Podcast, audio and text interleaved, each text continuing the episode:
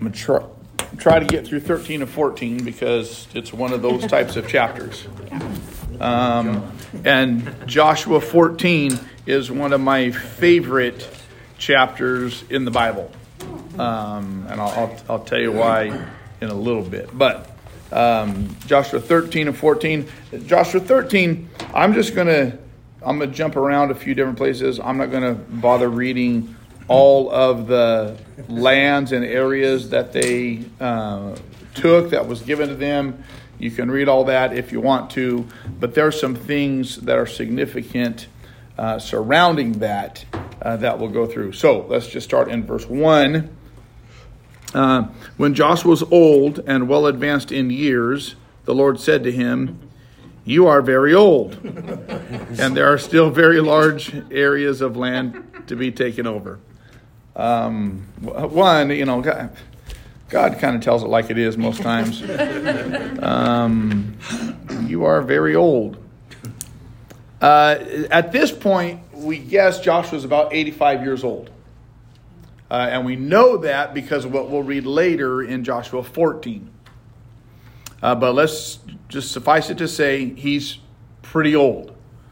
Uh, and um, uh, and God still has his hand on his life. God still has his call on his life.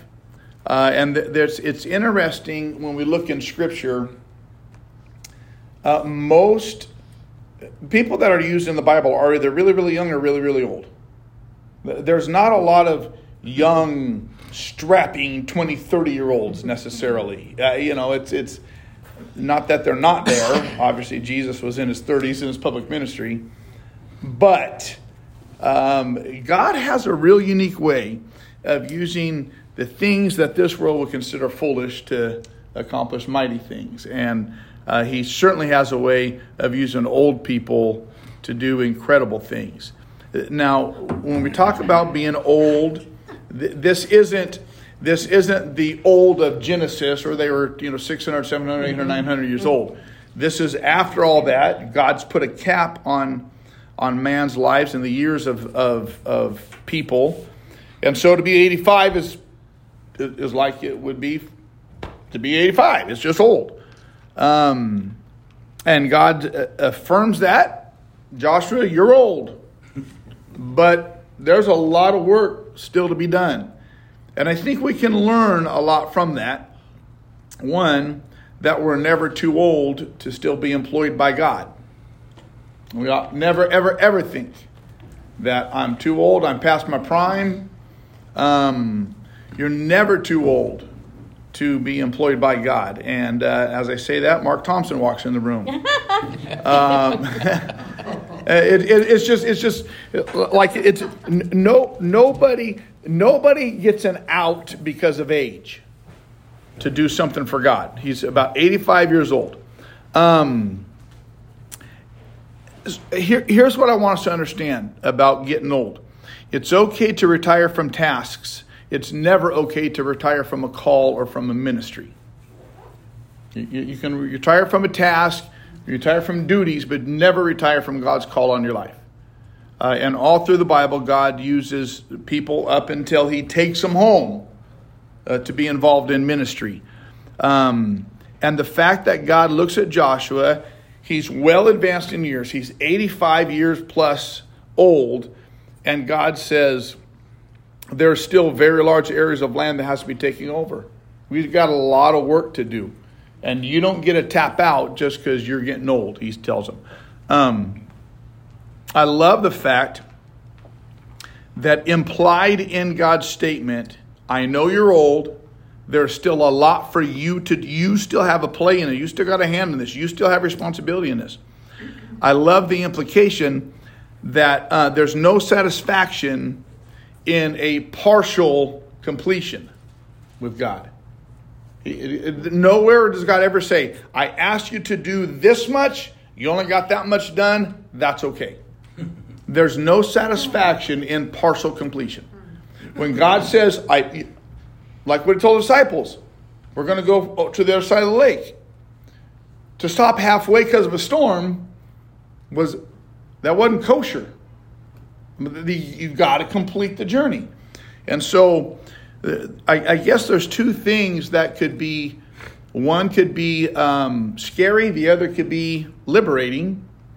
Um, when God gives you a task and says, This is what I have for your life, you're not going to die till that's done. So the good thing is, if God's given you a task, according to God's economy, you're invincible till you get it done. Drag your feet. Take as long as you can to do it. Um, however, if you're not employed in God's task, you got no guarantee. you, know, you better start getting employed for Him. And it doesn't matter how old you are, you can retire from your job, fantastic, but you never retire from God's call. And so just understand if, if you're at that place, and some of you are, where either by choice or by force, you have been retired. Um, your next thought out of your in your head ought to be, okay, Lord, what next now for your kingdom? Uh, you don't get a check out just because you're old. That's what it's all through the Bible. And so, you, and there's no satisfaction in partial completion or partial inheritance. Keep pressing, keep pushing. Um, that's verse 1. Verse 2, and all this land remains. And then they list all these regions of the Philistines, the Geshurites, all this stuff. So I'm not going to read all that, like I said. I'm going to jump down to verse 6. As for all the inhabitants of the mountain regions from Lebanon uh, to these other places, God says, I myself will drive them out before the Israelites. So God says, I'm going to drive them out. God says, I'm going to be responsible to move them. However, all through the Old Testament, they still come up against this issue. We talked about last week, where they have to do the physical work, both of taming the land, of taking the land, of fighting the battles. Like it's going to be God's hand that does it. We saw it in Jericho, we saw it in Ai, we saw it with the five uh, kings, uh, we, confederation, we saw it in the innumerable kings we just went through in, in, in chapter 12 god's the one that was doing it but they had to they had to do the work of it um, and um, there was still work that the tribes had to individually go through to possess what god was gifting them and though and, and the lesson for us is though that though god wants to gift us all things and though he's already won the battle against the evil one there's still work we get to do and participate with him in this world, both for the kingdom and, and, and to receive the blessings he would give to us. So we don't get a tap out because we're old, and we don't get to tap out and say, Well, God, if you're going to do it, go ahead and do it. I'm going to sit here and wait with my hand out. Like, like we don't get either, to do either of those. Uh, continue to be employed, continue to press on. If God's going to do things, it's going to be done through us um, and we get to participate with him in that. Uh, verse uh, oh, 7 and 8 divide uh, it as an inheritance among the nine tribes and half the tribe of Manasseh. Now, if you remember, there were two and a half tribes that stayed back and didn't cross the Jordan. Um, and so, verse 8 the other half of Manasseh, the Reubenites and the Gadites, had received the inheritance that Moses had given them east of the Jordan as he, the servant of the Lord, had assigned it to them.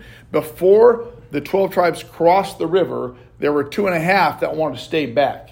They said, This is good enough. We've got enough of God's blessing and favor. We don't want to keep pressing on. We don't want to go over the land. And so two and a half tribes stayed back. Um, interesting thing is, um, as we go through the land that was given to them, we come down to verse 13. And verse 13 says, But the Israelites did not drive out the people of Geshur and Maacah, so they continue to live among the Israelites to this day. They should have chased them all out. God says, I want you to do this it, we, we always get into danger when think we've done enough of what God has asked, but we haven't done all that God has asked.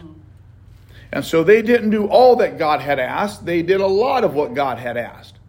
But in verse 13, the Israelites did not drive out the people of Geshur. Why is that important? Go to 2 Samuel chapter 3, verse 3. This is a long time after this. But 2 Samuel chapter 3, verse 3, they did not get rid of all the people from Geshur. Someone read chapter or 2 Samuel 3, verse 3. They're talking about the sons of David. 3 3 says, 3 3, 2 Samuel 3 3. And his second, Chileab of Abigail, the widow, widow of Nabal of, am I in the right place? Mhm. Of Carmel. And the third, Absalom, the son of Ma- Micah, Micah, Micah, I guess, the daughter of Talmai, king of Geshur. Okay, Oh. now, now pay attention now. What's happened in 2 Samuel 3, verse 1 the war between the house of Saul and the house of David lasted a long time. David grew stronger and stronger, while the house of Saul grew weak and weaker. So it lists these sons of David that were born to him. Sons were born to David in Hebron. His firstborn was Amnon, son of Jezreel of uh, Ahinoam of Jezreel. His second son, as Charlotte read, Chileab from Abigail. The third son, Absalom, daughter of Talmai, king of Geshur. Who were the people back in Joshua 13 that they didn't chase out that they should have? Geshur. People of Geshur. Who was the de- one of the descendants of Geshur in David that was one of David's sons? Absalom. Absalom. What's the story of David and Absalom? Not good. Not good. Yeah. A lot of conflict. Tried to take over, didn't he? A lot of conflict. Um, when when D- David um, was was in danger of being overthrown, his kingdom being overthrown by one of his errant sons. What son was it? Absalom. Absalom tried to rend the kingdom out of David's hands because of the conflict between the two, did horrific things to David and uh, his, um, his people. Uh, and David was on the run for a long time. David loved Absalom, loved him. Absalom did not return the affection. Uh, and Absalom is in David's life because apparently the people, when God said get rid of them, they they did a lot of what God asked, but they didn't do all that God asked. The lesson is this for us: the results of leaving undone what God says to get done can be devastating. And when God says, I want you to rid your life of, He doesn't mean most of the time. he doesn't mean keep your little pet stuff. It's, you know, it's not a big deal. He means Clean it up.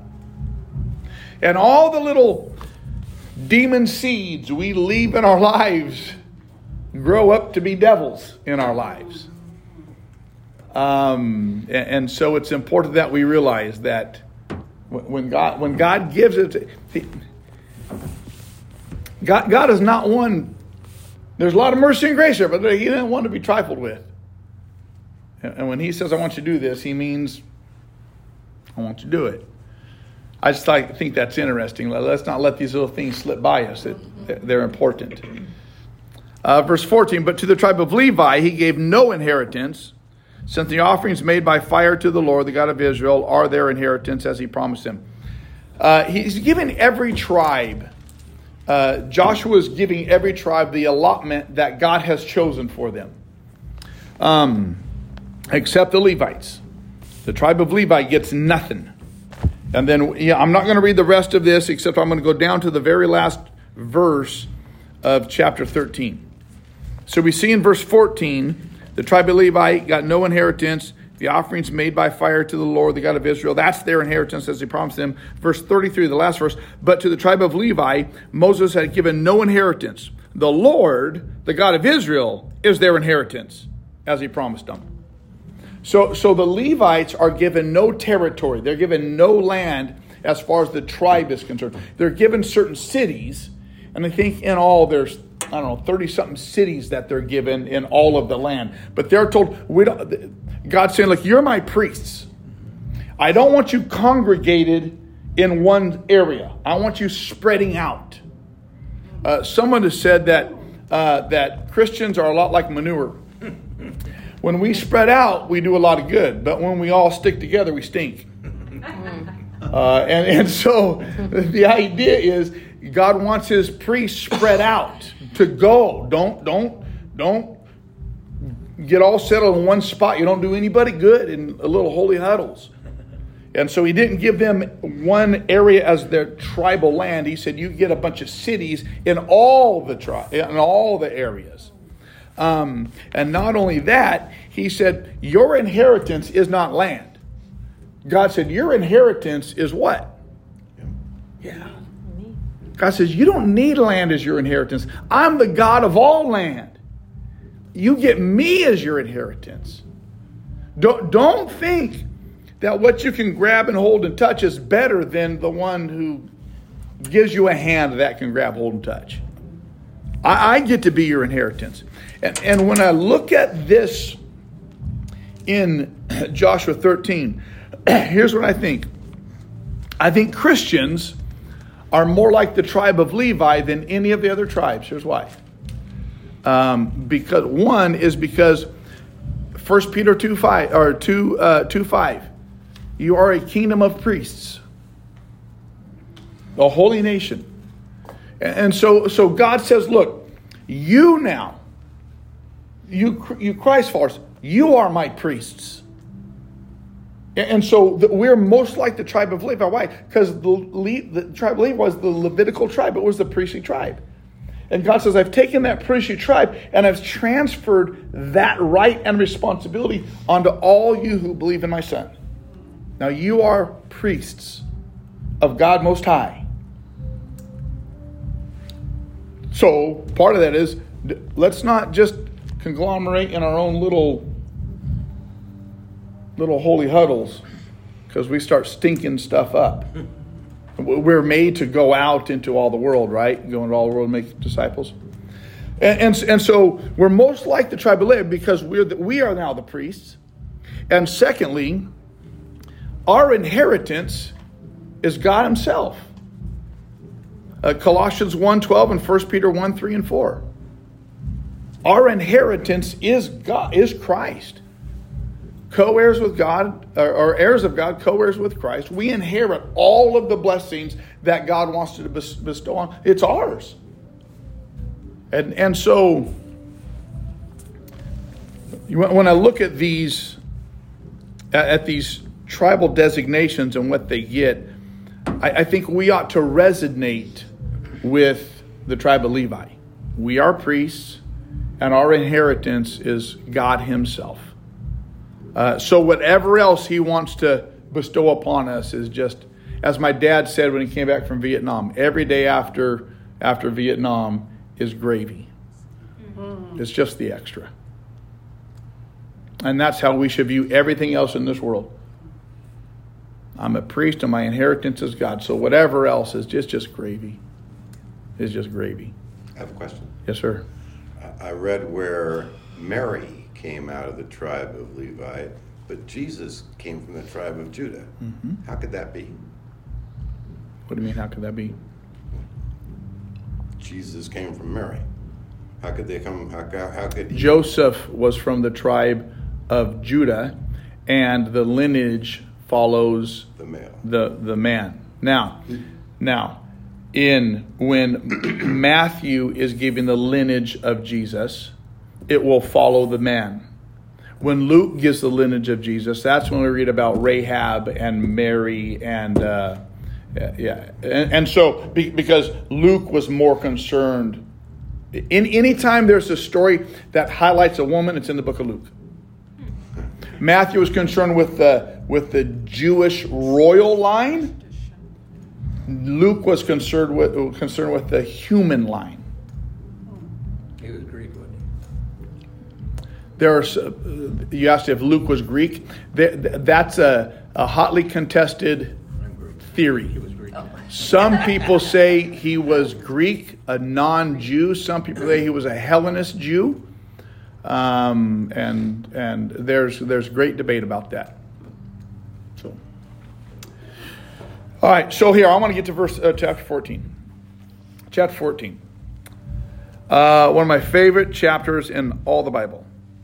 Now, these are the areas the Israelites received as an inheritance in the land of Canaan, which Eleazar the priest, Joshua son of Nun, and the heads of the tribal land clans of Israel allotted to them. Verse 2 Their inherit- inheritances were assigned by lot to the nine and a half tribes as the Lord had commanded through Moses. So this is the, the, the nine and a half tribes, remember, because there were two and a half that were already given land that didn't cross Jordan.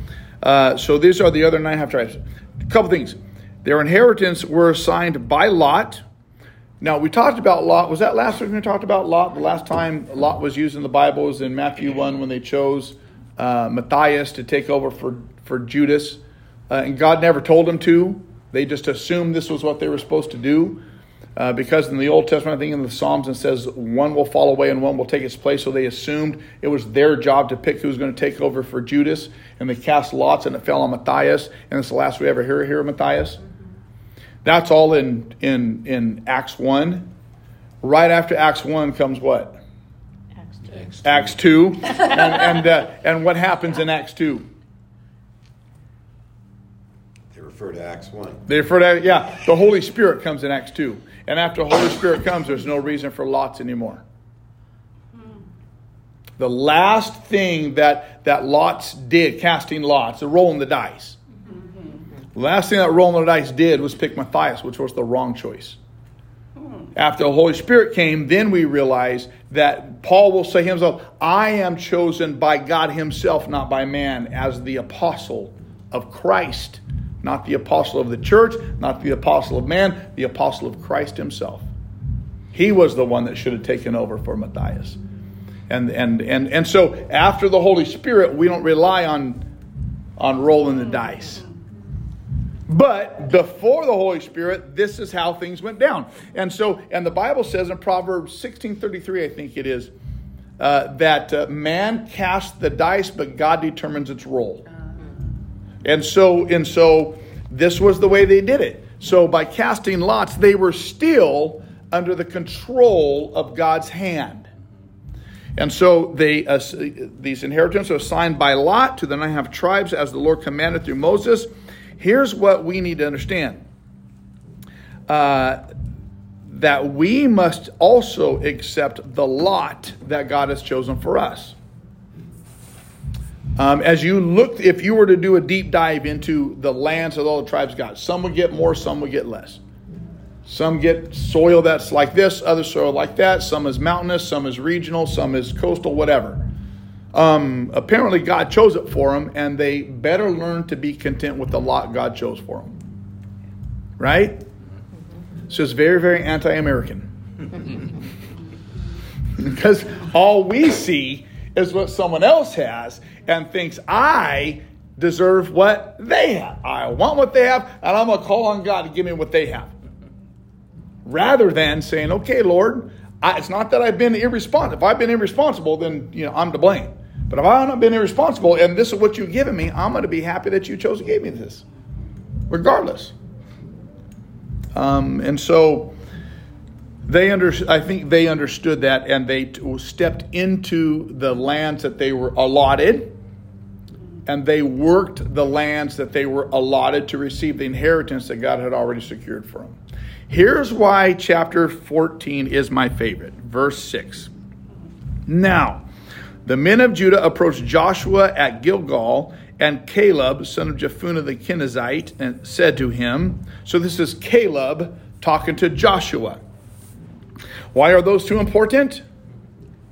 Two good spies. They were the two good ones when they originally when the when when uh, the spies set out to view the land in Numbers 14. Caleb says to Joshua, "You know what the Lord said to Moses, the man of God at Kadesh Barnea, about me and you." So he's reminding him of something that happened 45 years earlier. I was 40 years old when Moses, the servant of the Lord, sent me from Kadesh Barnea to explore the land. And I brought back, I brought him back a report according to my convictions. And, he's saying, you, you, we did this to you know what I'm talking about. But my brothers who went up with me made the hearts of the people melt with fear. Remember, they brought the so all the people there are big. We even saw the descendants of Anak there. Yeah. Like we can't take them. I, however, Caleb says, follow the Lord my God wholeheartedly. So on that day Moses swore to me, the land on which your feet have walked will be your inheritance and that of your children forever, because you have followed the Lord my God wholeheartedly. So he said, Listen, you remember what God said. I was faithful, and I said we could take all that land where those giants are. My feet walked on that land, and God told Moses, That's mine. He's 85 years old. Watch this. Now then, just as the Lord promised, He's kept me alive for 45 years since the time He said this to Moses while Israel moved about in the desert. So here I am today, 85 years old. That's why I think Joshua was 85 years old. They're about the same age because they're about the same age when they went in as spies. Okay? Verse 11. I'm still as strong today as the day Moses sent me out. I'm just as vigorous to go out to battle now as I was then. What a freaking stud.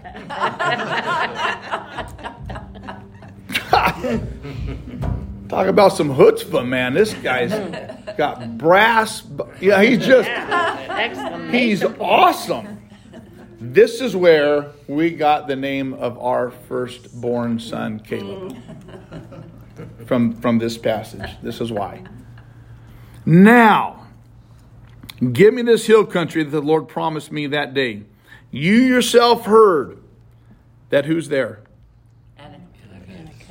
What was the thing that scared them away 45 years earlier? The giants. in the The s- descendants of Anak. Who's still there? Some of them. The giants Yeah. are still in the land. And it's if Caleb's saying, I've been waiting 45 years for somebody to cut me loose because I got unfinished business. There's no retirement from the call of God. No matter how old we are. Why? Because it's not us doing it. I heard the Anakites, you know, they're still there. They were there, and their cities are large and fortified. But the Lord helping me, I will drive them out just as He said. Th- This, I absolutely love this. He said, Look, God told me and you back then that this land was ours. And then people got scared and hightailed it and ran. I've never let go of God's promise. And I'm not backing off it now that I'm 85 years old. God has kept me alive because his promise has not been fulfilled to me yet, and he has to fulfill his promise before he, releases me. And this is still my job. I'm as vigorous now, as strong and vigorous now as I was when I was 40. Just give me the hill country. Here's Caleb could have asked Joshua for any of the land he wanted. He had he had that type of authority and that type of pull. He's 85. He's ready to go to the coast and fly a kite and drink some good wine and uh, he's ready to you know go to the cabin in Tahoe and just enjoy his sunset years. Right? I mean, like we if they asked us, okay, we're in the land, where do you want to go? Heck, when we we'd probably, yeah, yeah, give me, give me Cambria. That'd be nice. That'd be all right. You know, give me. And and Caleb says, no, you know exactly where I want to go. There's got giants up there. The, the crazy thing to me is there's nobody else asking for the giants. There's nobody else. It's like, I, I will do what nobody else wants to do. I don't have a problem with that. 85 years old. Give me the hill country. You know the Anakites are still there. I'll drive them out. Then Joshua blessed Caleb, son of Jephunneh, and gave him Hebron as his inheritance. Uh, so Hebron has belonged to Caleb, son of Jephunneh, the Kenizzite, ever since because he followed the Lord, the God of Israel, wholeheartedly. Verse 15 in parentheses. Hebron used to be called Kiriath Arba after Arba, who was the greatest man among the Anakites. Then the land had rest from the Lord. Look at this. Joshua says, Caleb, I'm going to give you Hebron. Do you know what the, Hebron means, literally translated, fellowship with God? I'm going to give you fellowship with God. Why? Because you stepped into Kiriath Arba. What's Kiriath Arba mean? Kiriath Arba means the great, large, loud city. That's where the giants are. So, because Caleb was willing to step into the large, loud city of giants, what he walked out of was fellowship with God. He stepped into the land of Kiriath Arba. That's what it used to be called. After Caleb stepped into that, the loud, large city of giants, what he walked out of was fellowship with God. Caleb wanted the challenge because he knew that it's only in the challenge that I will maintain fellowship with God. Why? Because when I'm retired at Cambria or in my cabin at Tahoe, I don't have to fellowship with God because it's all easy. So give me the giants because I know it's only by the fight that I stay on my knees in fellowship with God. He had to have the giants because he knew the danger when there's no more spiritual battle when I don't engage in it anymore, when I don't risk, when I don't step out and agree to do what no other person who should be doing it is choosing to do. Now, here's where this whole story began. Go back to Numbers 14. This, this is the beginning of the story.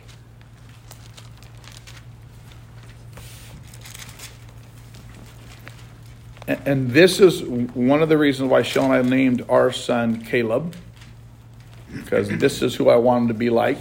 And this is why we gave Wyatt the middle name Joshua, because of these two. We thought it was too cutesy for a pastor to name their kid Joshua and Caleb. So we had to kind of change it around a little bit. But you were right. But yeah, thank you.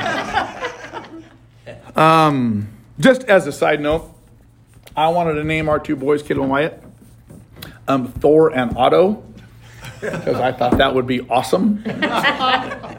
and Thor is almost Roth backwards. Um, and Otto was just awesome. But then you would have had to still been Hans. But then, then, but then, um, my wife said, "There's no way on God's green earth we're going to name our kids Otto and Thor," which I think would have been fantastic if we did. So, anyway, verse 6 and following to 9. Joshua, son of Nun, and Caleb, son of Jephunneh, who were among those who had explored the land, uh, tore their clothes and said to the entire Israelite assembly, The land we passed through is and explored is exceedingly good. If the Lord is pleased with us, he will lead us into that land, a land flowing with milk and honey, and will give it to us. Only do not rebel against the Lord and do not be afraid of the people of the land because we will, what's it say? Swallow them up. Swallow them up, devour them. We will swallow them up. Their protection is gone, but the Lord is with us. Do not be afraid of them. Right? We will swallow them up. We will devour them. Um, um, there's another place where it talks about them being, they are food for our souls. This, That's what um, mine says. Yeah, Well, Yes. well, actually, it says bread. Bread. Mine for us says to eat. bread too. right. So, so that another translation says they're bread for they're bread for us, they're food for us. Um, so, so, so here, here's here's how I here's how I put this whole thing together. Joshua and Caleb, and certainly it's fleshed out more in uh, in in uh, Joshua 14 with Caleb. Um, knows that it's it's it's by the struggle that I have fellowship. It's by the battle that I engage in that I have fellowship. That's why the land Kiriath Arba was turned changed to Hebron. The land of noisy giants was turned to fellowship because I engaged in a battle there. And it's only in the battle that I have fellowship with God. And every one of us knows that. When life comes up against it, and all of a sudden we're in a battle that's bigger than us, we're driven right to our knees in fellowship with God, right? They knew it in Numbers 14. We will swallow. They are bread for our souls. They're let's let that sink in. They're bread for our souls. Because it is in the battle with the giants that we have fellowship, right? They said it in Numbers 14. Caleb reiterated it in Joshua 14. They're bread for our souls. It keep the giants keep me in fellowship. They're bread for our souls. When the disciples asked Jesus to, how to pray, and Jesus said, "Our Father who art in heaven, hallowed be thy name. Thy kingdom come, thy will be done on earth as it is in heaven." Give us this day our daily bread. No? Give us this day our daily. Bread. We've always read that from the mindset of give me my provisions that I need to be able to survive and thrive today. Joshua and Caleb understood they needed bread of a different kind. They needed the bread of the giants. They needed the bread of the struggle. They needed the bread of the battle because the battle would be the bread for their soul that would keep them in fellowship with God. Just think about that prayer differently. God, give me enough battle today that will make me stay in fellowship with you. Give me one giant today that will make me fight on my knees in prayer. Give me a struggle today that will be my daily bread that will keep me on my knees in prayer, in meditation, in study before your throne, imploring your hand. Don't give me my bread today that's going to allow me to walk through my day without issue and trouble. Give me my bread today that will be enough struggle that will keep me on my knees. That's what I need. Because it's in the struggle that I live in Hebron, fellowship with God. Yeah. You get it? Mm-hmm. That's amazing. So, here's the challenge. It's Yeah, you don't like that part? I know praying though. I'm not praying that way. Because, but what did they know? They knew that it's when I'm in on my in fellowship. That's the only place of safety. That's the only place where I'm okay. You you you, match, you want to match it up still further? Go to Psalm 91. Psalm 90 begins with um, Psalm Psalm 91 begins with this plea uh, to be Uh, in the secret place with El Elyon, the Most High and Exalted God. It, it starts like this. It says, "I dwell in your secret place, O God." What it means is this: I live in the presence of prayer and fellowship with the Most High. It's, it, it's to, to, to dwell in this, the secret place. that's a word that's used only of worship. It's the secret place of prayer and fellowship. And what the psalmist is saying is that when I am in the place of prayer and fellowship of the Most High, the next phrase out of his mouth in Psalm 91 is uh, that I may dwell under the shadow of El Shaddai, which means my sustainer. So here's what he's saying. When I'm in the secret place of worship and prayer of God Most High, that's when I live under the shelter of the sustaining God. What keeps us in worship and prayer? The challenge, not the prosperity. And so when we stay in the wor- secret place of worship and prayer of God Most High, He covers us with the shadow of His wings, El Shaddai, our sustainer. And the thing that keeps us in that place, sheltered, is to step into the battle of our daily bread. Do you understand? We just think about it backwards all the time. Yes, so countercultural. It's so yeah, it's so counterintuitive, and it's counter to most everything that we're taught. And so it's just a different way of looking at this, where you take some scripture with other scripture. I wonder if we can look at things differently. Hmm. I I wonder if we can look. And I'm not saying don't pray for protection, don't pray for covering, don't pray for blessing. I'm just saying don't do that. Do all of that, but just understand when you face the giants. It's intended to drive you to your knees before Him to stay in that place of fellowship. Because it's only in that place of worship and fellowship that you're covered by the wings of your sustainer. And so you can look at those giants differently. How is your Caleb do- handling all this? That's a heavy, heavy load for him.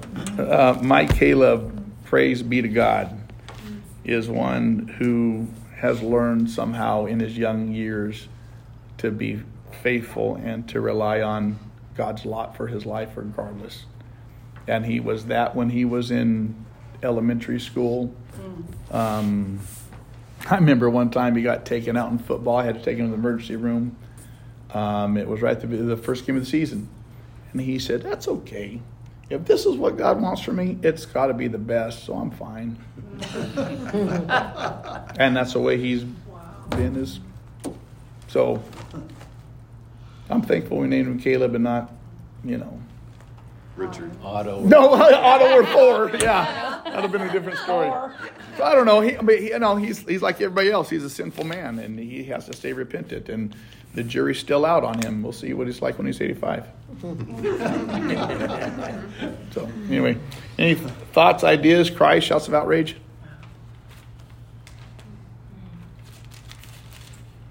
Uh, that's why that, that passage is one of my favorite favorite chapters. So Carl, yes. how do you pray that you are facing the challenges, accepting the right challenges, so that you are not in constant turmoil, but you are been praying for guidance, that you are taking the right steps with the challenges that you are facing? Did that just go in a No, it's good. It, it kind of did for me. I'm not sure I'm understanding. Well, in general, then how do you uh, know uh, the challenges that the bread that you're supposed to choose each day or accept? How do you know that it's the challenge for you to grow, grow your fellowship? Uh, I, if I'm understanding correctly, some challenges you don't choose. Some challenges choose you. Uh, and whether you've chose them or they chose you, just follow that prayer through. Give us a day our daily bread. Forgive us our debtors, so we have forgiven, uh, as we also have forgiven. Forgive us our debts, so we also have forgiven our debtors. Lead us not into temptation, but deliver us from the evil one. Flies the kingdom, power, and glory forever. That whole thing starts with our Father who art in heaven, hallowed be your name. Your kingdom come. Your will be done. And so I, I think part of it is putting ourselves in a position to say, okay, Lord, your will be done. Your will be done. I, I'm going to submit to you. I'm going to resist the evil one. I'm going to trust that he flees from you. So whatever you allow to come to me, your will be done. This is my desire. This is my prayer. I'm still asking that you intervene. I'm still asking that you move. I'm still asking that you change things. But at the end of the day, I'm going to trust that your will is going to be done. Um, and I'm going to try to learn the secret of being content, whether with plenty or with little, healed or sick. I mean, I'm just trying to put things together that allows the person to live in the midst of a battle in a way that's consistent with Scripture and a way that honors His sovereignty rather than our desire. I don't know. I, I, I it, it's hard for me to, to understand exactly what you're No. asking, so I'm tr- I'm trying to talk around it. No, you did. You talked to it. Okay. Thank you. Okay. We can talk later if you want. That's, that was a perfectly well-rounded answer. so Okay. Okay. All right. All right. Who's going to pray for us? Scott, you want to pray for us? Yeah. You? Yeah. Oh wow. There's a giant. The only one of the three prayers that have regularly prayed. I'm going to interpret that for you. So yeah. Yeah. All right.